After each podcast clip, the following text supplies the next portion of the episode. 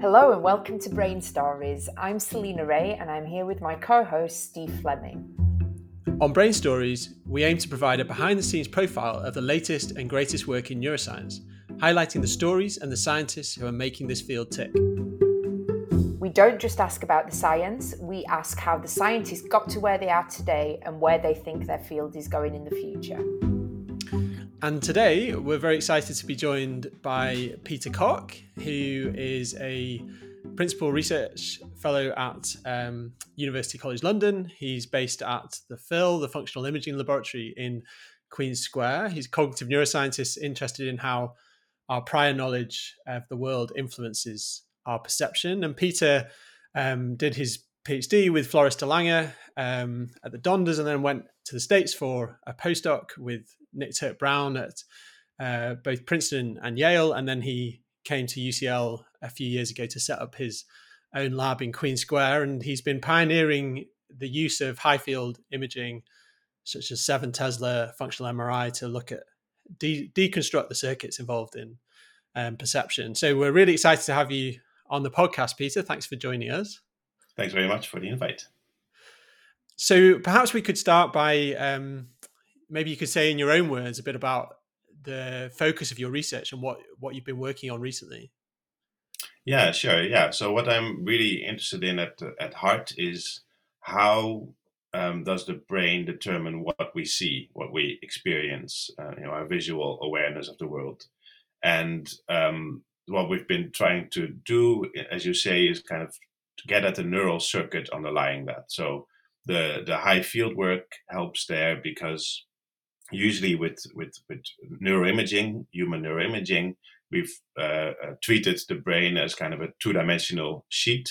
But as we really know, it's it's it's much more than that. It's a three dimensional structure where the depth is really important as well, the cortical layers, and the high field imaging helps us dissect the circuit because we can now try to dissect signals signals that flow in different directions. So signals that flow from the eyes up to the visual up through the visual hierarchy to other regions, versus uh, signals that flow the other way around. Signals coming from memory, for instance, reflecting prior knowledge that influence visual cortical processing. If you treat the brain as a 2D sheet, you cannot dissect, dissect those, but you can if you look at the cortical depth. Um, so that's one of the things that we're very excited about, trying to figure out how the brain combines these different signals coming from the eyes and coming from memory and prior knowledge, uh, how it combines those and then ends up with a percept of the world. Um, another important uh, uh, arm in that research is looking at the temporal dynamics of how these signals are combined using uh, methods like MEG to get a fine temporal resolution and uh, looking at memory structures as well as visual cortex to see where these prior knowledge signals coming from r- roughly those are kind of the three main kind of research lines in the lab. Fantastic. It's really exciting, and on a on a kind of practical level, I wonder if you could describe a bit for listeners what do these experiments look like? Presumably, you are working with human participants in the mm-hmm. scanner, mm-hmm. and do they you're, you're showing them a variety of, of images? How do you test how somebody's prior knowledge influences their, their perception? Yeah, so indeed, this is all human neuroimaging work. That's my my my field, my expertise. That's what I do. Um, and uh, what we used, what I used to do uh, a lot during my PhD and also my postdoc, is show people images, um, and those images are either expected or unexpected. And then we look at how does the brain activity differ between those sets of images. Is there more activity for one than the other?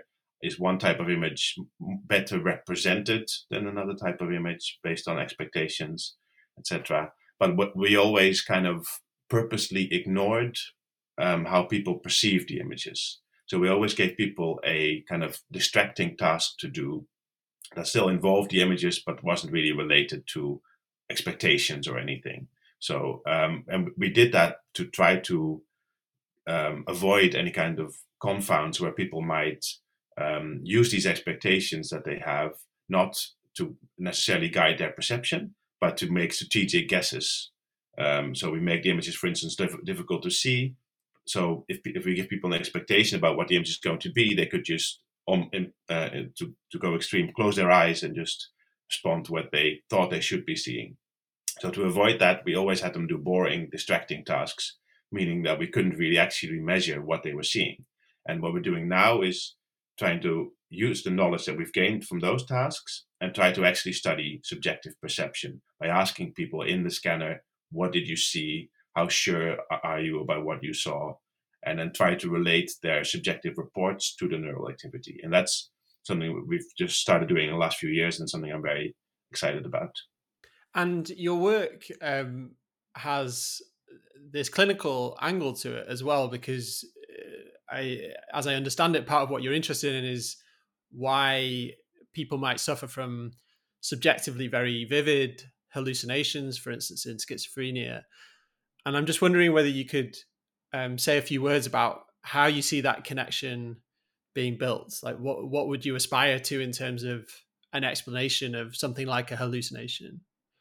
Yeah, that's a good question. So, um, my research has always been basic science testing uh, like normative participants, usually students in the scanner, um, and try to understand, uh, let's say, normal or healthy uh, brain. Uh, but this, the things we find here, the things we learn, do have implications for clinical disorders. Uh, like uh, hallucinations is a clear point where perhaps if those the combination of external and internal signals I mentioned earlier, memories and signals from the eye, if that balance is off, then you might expect um, perception to to to be off as well. So if the internal signals are too strong, um, then perhaps what you see is driven by uh, um, internal signals like memories or prior knowledge, or uh, rather than what actually is coming into the eyes, and that might be a hallucination. And the flip side of that is if you don't use your prior knowledge to guide your perception, your perception might be overwhelming because you don't have a way of constraining the inputs. And there are theories about both those ends of the scales. Uh, one uh, linking it potentially to hallucinations, and the other maybe potentially linking it to sensory overstimulation in, for instance, in autism spectrum disorder. Um, those are things that I'm, I'm very interested in that I don't work on directly myself, but uh, through collaborations. So, for instance, uh, Rimona Weil was working on uh, hallucinations in Parkinson's disease, and we have a collaboration using this high field scanning to try to see whether those uh, hallucinations might arise from internal uh, top-down signals or from uh, um, aberrant bottom-up signals. And there we can use the layers to try to dissociate that. So my core pre- program is about basic science, but I'm very eager to collaborate with colleagues uh, uh, investigating these clinical disorders as well. I think it's it's fascinating, and I was going to mention the example of Parkinson's disease. Actually, will our or does our understanding of how these um, hallucinations occur does that give us any insights into how people living with these conditions can better manage those hallucinations? Presumably, sometimes they're quite disruptive to the individuals. Yeah, so um, I think it might do. Again, I, I don't have much personal experience from working with these patients, but from what I understand from colleagues who do, for instance, also a postdoc in my lab uh, who does a lot of this work, Joost Haarsma, is, is, has worked with psychosis patients before and is very interested in this. I think the way that some people, including Joost, I think, look at it is that giving um, uh, patients an understanding of that this is kind of a a combination of, of in, uh, uh, memories and incoming signals is something that happens with everyone, and the balance might just be a bit, uh, you know, uh, different in some than others. Um, maybe take some of the stigma away from it being something uh, uh, um, completely alien that's occurring in their brain. So I think the way that he looks at it is that it, it makes it seem more like everyone's kind of on some point on the spectrum and um, uh, you know, but but the basic mechanism is there in everyone, um, and hopefully knowing that will take some of the uh, will give some comfort, I guess. Yeah.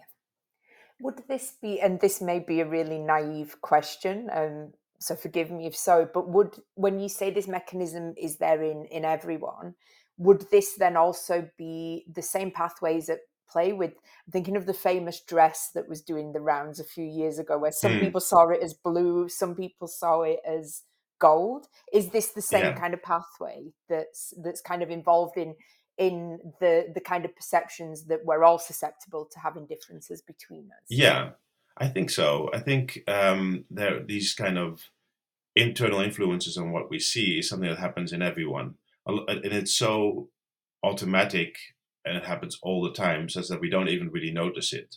But if you think about the actual visual inputs that we get, where we take a snapshot by moving our eyes about every 200 milliseconds uh, and get completely different input, and um, if you then compare that to the visual experience we have, which is more of a smooth world, and uh, um, and things stay in the same place, even though our eyes move so much, there must be a lot of internal compensation for uh, to make sense of that chaotic, overwhelming input. So I think everyone has this uh, mechanism. The question is just what's the right balance, and uh, I think that's yeah, I think, I think I think that is that is right, and I think in these um, uh, uh, tests that we do, we can try to dissociate got, um, so those two streams of information to some extent because we know that these the signals from the eyes um, arrive in different cortical layers from these internal signals coming from memory, for instance. So um, there, with that way, we can try to study how these two signals um, uh, affect visual processing and how the two are are integrated. And potentially that can be used also to study how this may be different in, in for instance, patients with Parkinson's uh, or psychosis uh, or, or even autism.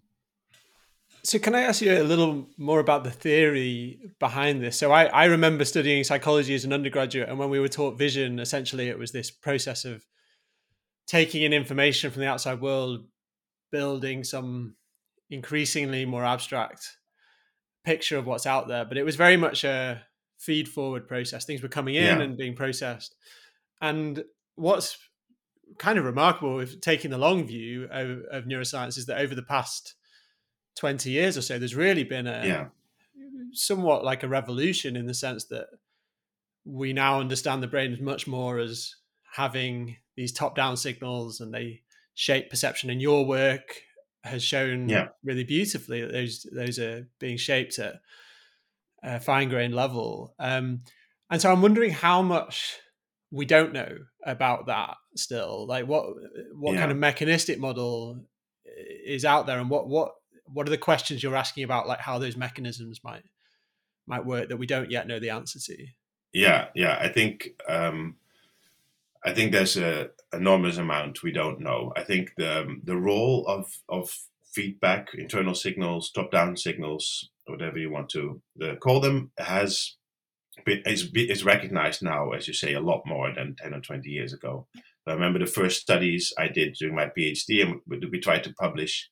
We'd often get pushback from at least one reviewer saying, uh, all, all feedback, all top down is just attention. There, there are expectations or predictions. It doesn't mean anything. It's just another term we don't need, and that we don't get that as much anymore. no no well Um, done So I think that's that, I you can see that change. Um, it's almost sometimes uh, going a bit too far in the other direction, where there is a particular theory of, of, of these top-down signals and how they influence perception, known as predictive coding, where these top-down signals provide uh, prediction, which is then compared to the input, and then an error is computed about the, the mismatch between what you expected to see and what you did see.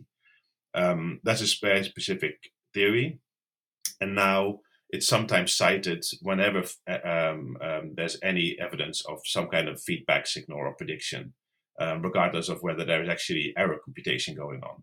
So I think that's the part we don't know. We don't know at all yet, I would say, how these top down signals interact with these bottom up signals, what the computations are, how they are integrated.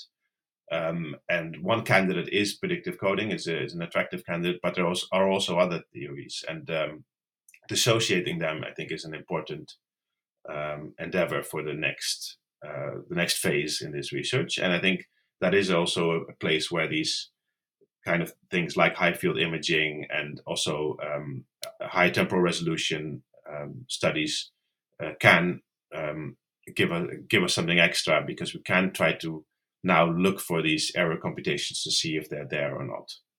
And so I, I wonder kind of following on from that, if you could context for us what is, you know, in the next five years, where do you think the most exciting developments will be in this area? And also, I'm interested in, it seems like for all of us, even myself as a cell biology, a lot of the limitations around our understanding are how good the technology is to really enable us to kind of see in the detail. So, should we be expecting even kind of better and more sophisticated imaging techniques to come online in the near future too? Yeah, I think that's a that's a very good uh, question. I think it's exciting to see where the where this will go next. One thing that I, uh, as I just mentioned, that we really don't know en- enough about is the computations that by which the brain integrates these two sources of information. So most studies, also the studies that we've done, we try to isolate, for instance, one of those sources. So we we, we try to isolate in one condition a signal that's purely driven by the eyes, so present an image that's that's not uh, not expected, and then in another condition try to look at a pure expectation signal where people expect to see something but it's not shown. Um, but and that's given us some very valuable insights but it doesn't tell us anything about how those two sources are combined which is what normal perception is like. And the challenge there of course is that now you have these two signals mixing uh, in the different cortical layers over time if you're looking at MEG and I think that's where the real challenge will lie for the next uh, phase of this research. How can we link subjective perception to the integration of these uh, sources of information and do we see errors uh, or is it is, is, it more an integration uh, sum of these signals rather than an, an error computation and that's a, a big challenge uh, because now you're looking at signals that are flowing through a circuit uh, at the same time and combining um, but i think with the techniques that we have we can now and the knowledge that we've gained from isolating the two signals in previous research, we can try to make some headway there. Um, another important thing there, I think, will be to co- uh, collaborate with people who test these circuits in animal models, uh, where we have a lot more even fine-grained spatial and temporal resolution than we do in, in human neuroimaging. And I, I, I find that um, also people doing animal research are now getting more interested in these ideas of, of prediction and expectation, where they, they weren't maybe 10 years ago. So I think that's another uh, uh promising development. So, uh, just in terms of the alternative models you're testing here, so you mentioned that um, I think in earlier on you said something about how there might not actually be error computations in the way that, say, a predictive coding model would would um, lay it out. So, I'm just wondering what if there was kind of a dream experiment you could do to pull apart different possible mechanisms by how memory and input are combined. Like what would that yeah. experiment look like if you had kind of unlimited access to the to the circuit? Yeah i think that's a question. I think you would want to um, measure um, ideally a bunch of individual neurons in different cortical layers um, and then measure the activity in those neurons after you've presented a cue that, that, that elicits an expectation about what's going to happen, and then measure uh, in that period when there's just an expectation, and then you present something that either matches that expectation or it doesn't, and then you know, you continue measuring and see how the the representation of that stimulus is affected by the expectation. If there uh, if predictive coding is true, then there should be separate neurons that encode the prediction or hypothesis about what's likely to be out there in the world, um, probably in the deep cortical layers, and uh, and neurons that encode purely the mismatch between the two. Um, so you would get qual- qualitatively very different responses. If, on the other hand, theories are true that, for instance, that say that what uh, feedback is doing is not um, um inhibit expected information but enhance it, um, then you should see the opposite profile in, in, in those uh, neurons. So you shouldn't see any neurons that encode mismatch explicitly. So I think this is something that people are starting to do now in some rodent models, for instance. Um, there's still a lot to be worked out because it's it's a new uh, kind of development in animal research, especially.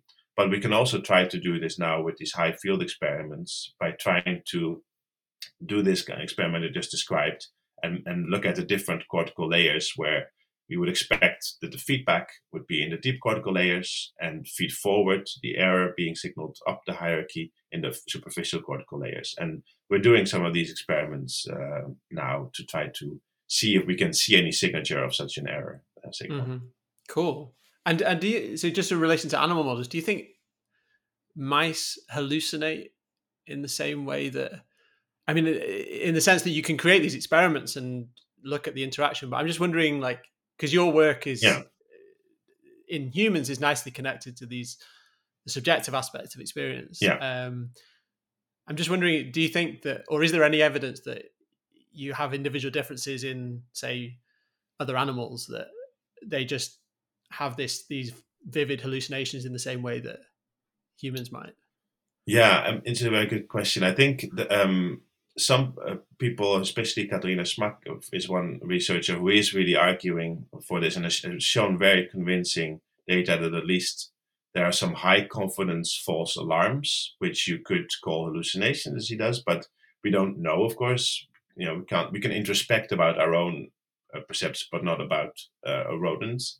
Um, but at least she's making a very convincing empirical case that there are these high confidence false percepts. Um, the question then is is the circuit ultimately ultimately going to be the same as in humans? And of course i think on some level um, yes but on, on, in other aspects probably not. Um, the visual cortex of, of rodents is organized quite differently than, than that of, of humans of course. It's it, you know um, the, the the in the human visual cortex there's this organization of uh, features like orientation in a way that uh, in, in, maps that isn't uh, present in, in rodents as far as uh, I'm aware. So I think there will be important differences as well, which is why it's great that now we're, we're starting to get to a stage where we can bridge some of the gap. It used to be uh, um, very coarse measurements in humans and very fine grained in, in animals with a huge gap between them and also um, a lack at some point sometimes of common interest you know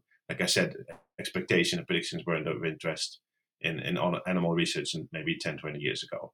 But now we're starting to uh, close the gap a little bit in terms of the resolution of the signals we're looking at, and we're starting to have these common interests. So I think now we we we can start to see what is the same and what is different in these different uh, organisms. It's fascinating and it gives us a chance to plug our previous episode yeah. with Katharina Schmack. Absolutely. If any of our listeners didn't have a chance, you can go back and listen to episode 11 yeah. to find out more. Definitely recommend that one. so, actually, Peter, I wondered if I could ask you a little bit about how you became interested in this area and what your training path was through your career. What did you do as an undergraduate and how did mm-hmm. you end up where you are now? Yeah, sure. Yeah. Um, uh, initially, it was a, little bit stop and start because after secondary school, I had no idea what I wanted to to do, and uh, a, a, lot of my friends were going going into computer science, and I I didn't know what to do, so I thought I'll do that as well. Um, but it turned out initially to be quite enjoyable, some of the maths and logic and those kinds of courses. But at the more computer science it got, the more I started hating it. And after a year and a half, I, I, I quit that, which gave me a half year to wait till next year to start, start to figure out what, what do I want to do. And that took me a while to decide. And I ended up choosing psychology, uh, doing a psychology uh, bachelor degree, which was originally something I was interested in as well. But I remember my school, like counselor advisor, um, I don't know what the right word is, at the end of secondary school, uh, when I brought up psychology, saying that would be a waste of your uh, degree, uh, of your your, your high your high grades in in uh, wow. physics and chemistry and stuff, and uh, don't do that. Psychology is too soft a topic. So uh, it, it, eventually, I ended up there anyway, and I'm very glad I did because then I started really enjoying university. I found it very interesting. I really loved the the biology as well, the, the courses of the, the, the different receptors and the and the cells involved, and uh, I started really enjoying it, especially as the degree went on. Um, in the, I'm wondering the, at that stage, did you the computer science start is interesting, right? Given now all the um, yeah convergence, I guess, between your work now and computer vision, artificial neural networks, and so on. I, I'm wondering whether at that stage, did you notice some of the commonalities there? that Did you did you think, yeah, no, this is good, but I want to look at it from another perspective, or was it just a complete shift? for me, it was really a complete shift. So with hindsight, I think, oh, I wish I remember more from. I got some, I learned some programming, which was useful, and now, yeah. of course. But I feel like a lot of the stuff, if I remember the maths that I was taught there better, it would have been great. but I, I, I, for me, it was such a complete break.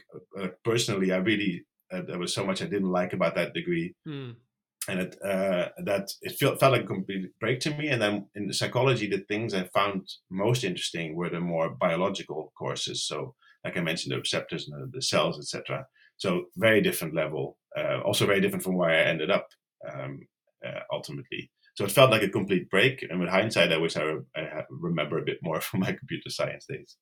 But because yeah, that is definitely a, a useful um, uh, skill set to have as well.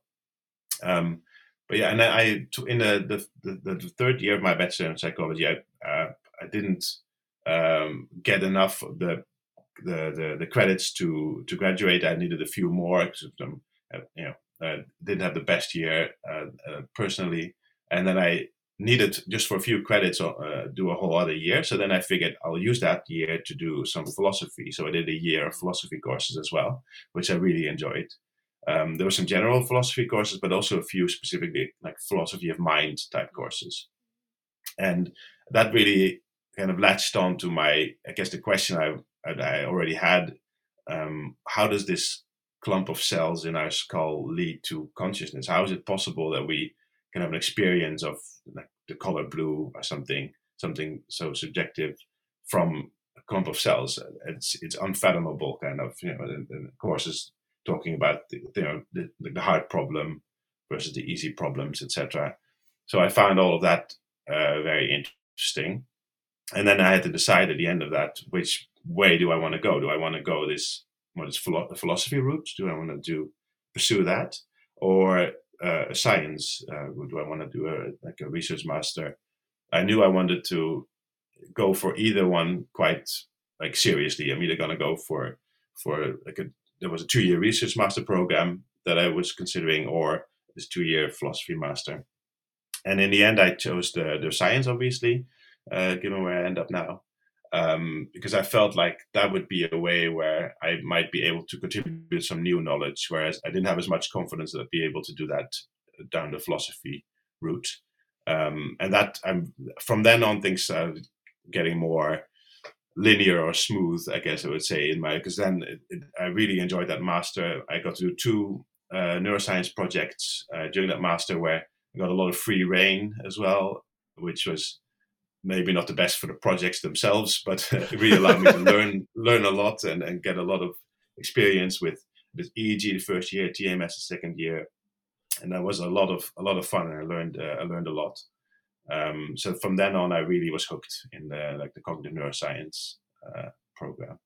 And so the philosophy link, I, I hadn't realized this. Having despite sharing a uh, build, building with you for a few years, I hadn't realized your your choice point um, with philosophy before. Yeah. So I, I'm intrigued now um, whether you still feel like there's a hard problem. Are you still? Do you still feel the pull of that problem now I do, with all yeah. you know about the way the visual system works and so on yeah i do yeah so the it's again something where i uh, i wish i would have kept track of the philosophy more but i kind of made this this choice for science and then i got, went went for that. And i still think about these uh, topics but the way i thought about it at the time and i still kind of do is that the hard problem i have no idea how to solve that. And it feels intuitively to me like there is a hard problem. Um, but the easy problems, maybe that's a way of starting to bridge the gap a little bit. So that's the, what I, the way I started thinking about it. Maybe through science, doing experiments, we can solve some of the easy problems, like what kind of computations does the brain do to, you know, as we just as we discussed earlier, combine sensory signals and memory, etc. And maybe if we understand that, maybe the high problem will shrink. That was kind of my way of of thinking about it. Um, and I, I think um, I still, like I said, I still feel like there, there's some there's a gap to bridge uh, there that I'm not sure how to how to bridge that gap. But of course, that's you know that's a, a topic that everyone wonders about, I guess.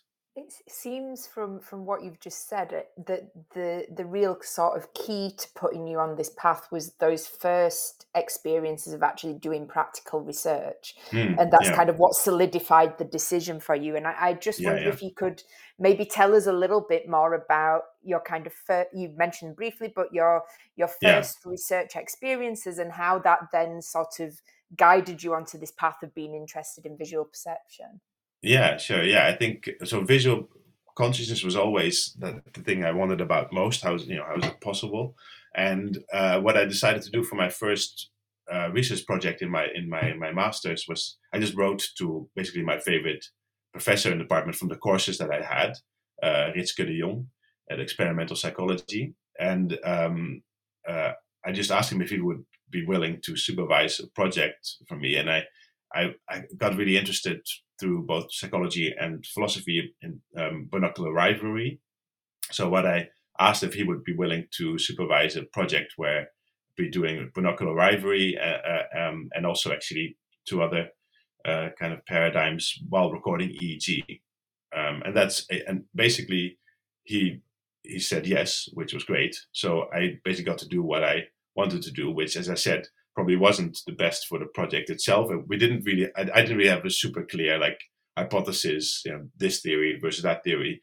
I just um, was so curious how these kind of subjective fluctuations in consciousness relate to brain signals. So I did some uh, binocular rivalry with frequency tagging. So let the, the so you present one stimulus to each eye, and then what you see is that you're you're either aware of one stimulus that's presented to the left eye, say, or the one that's presented to the right eye, but never both at the same time. It fluctuates.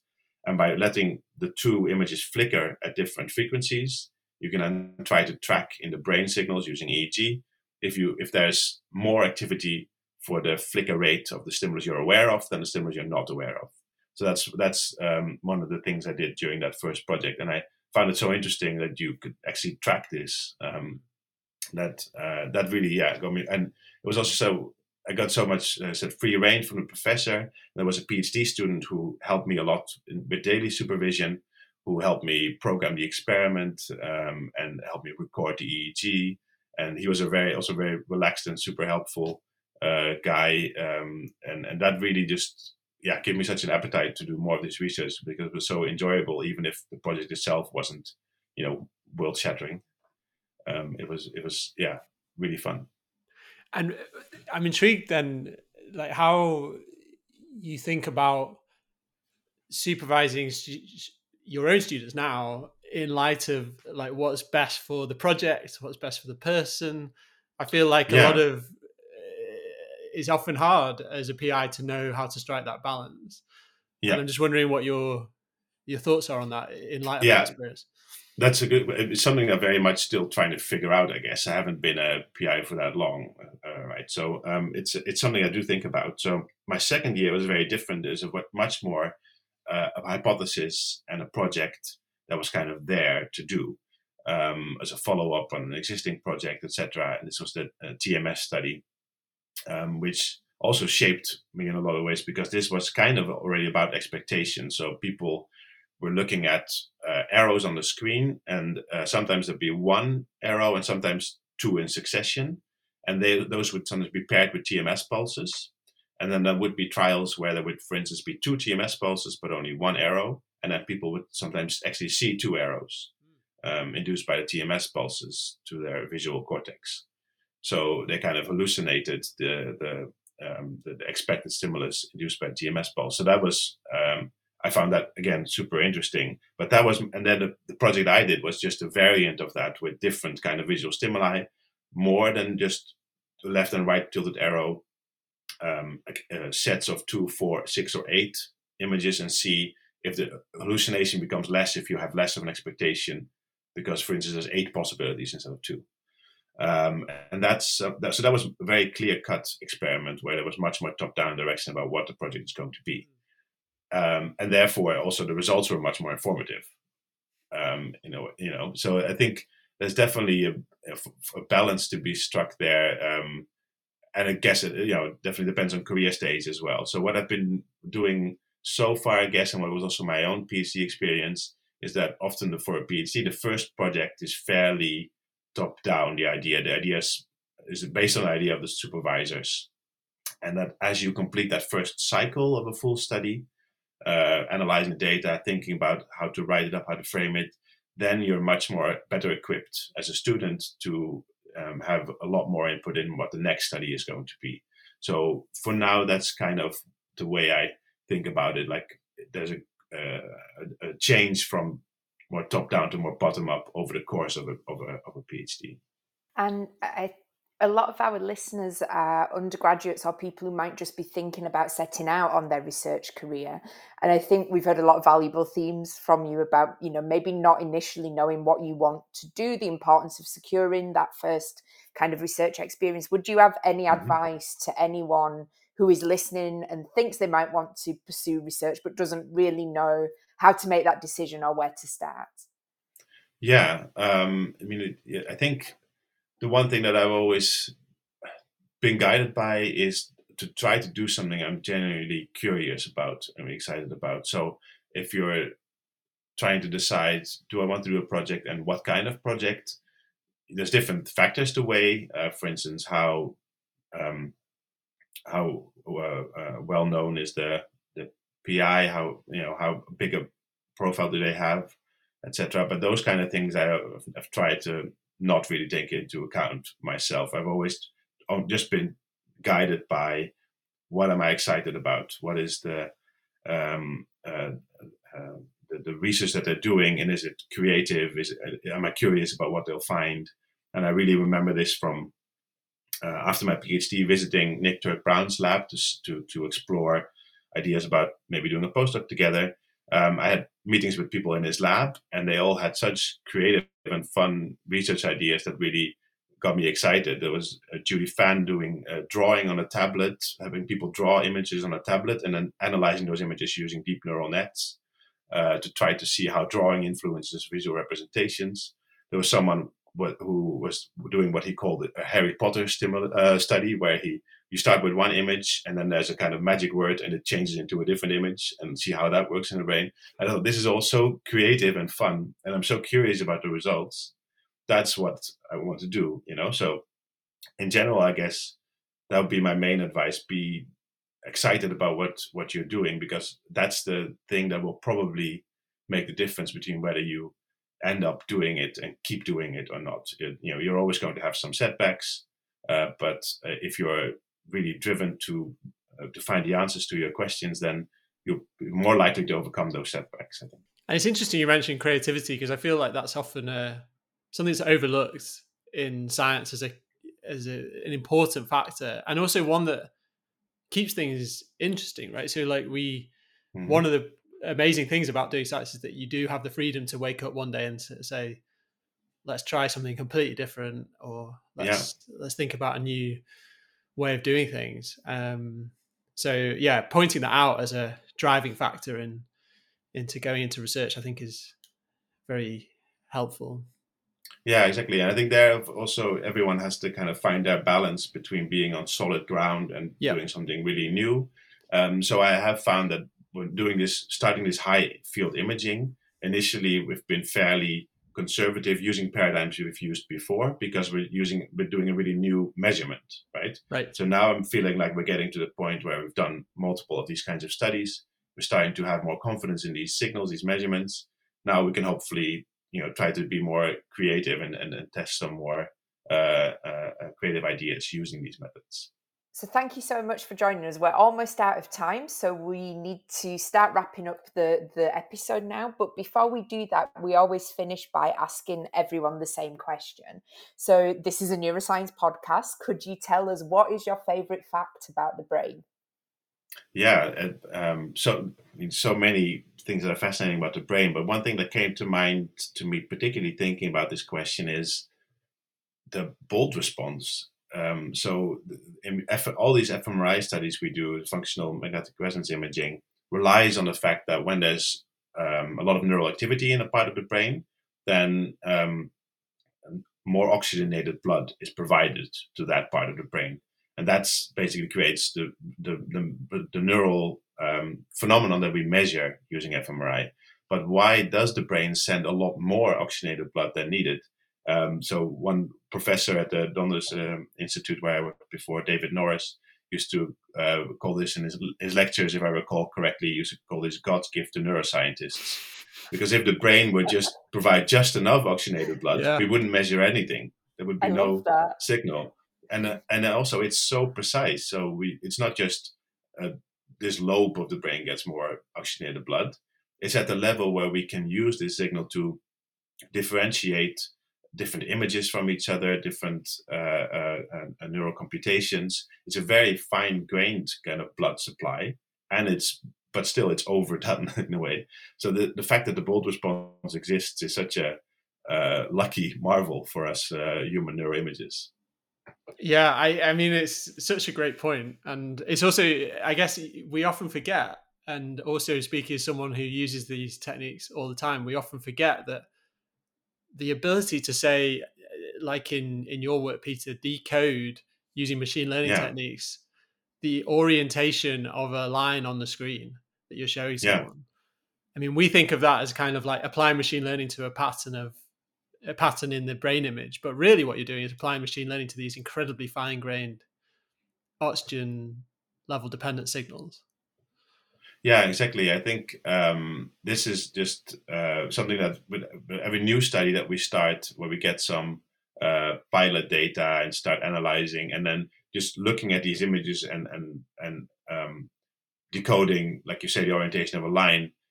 You, you know, I think usually every new study we start, I think at some point at least, it's remarkable that we that we can even do this. That we get such a reliable um, you know blood signal basically reflecting the neural activity at such a fine uh, uh, spatial scale. Yeah. There we go. God's gift to neuroscientists. Love it. yeah. um, all right. Well, that was such a great discussion, Peter. Thank you so much for joining us on this episode of Brain Stories. We'd like to thank Matt Wakelin, Maya Sapir, and Trevor Smart for their roles in taking Brain Stories from an idea to a fully fledged podcast. We'd like to thank Patrick Robinson and UCL Digital Education for editing and mixing. Please follow us on Twitter at UCL Brain Stories for updates and information about forthcoming episodes, and see you all next time.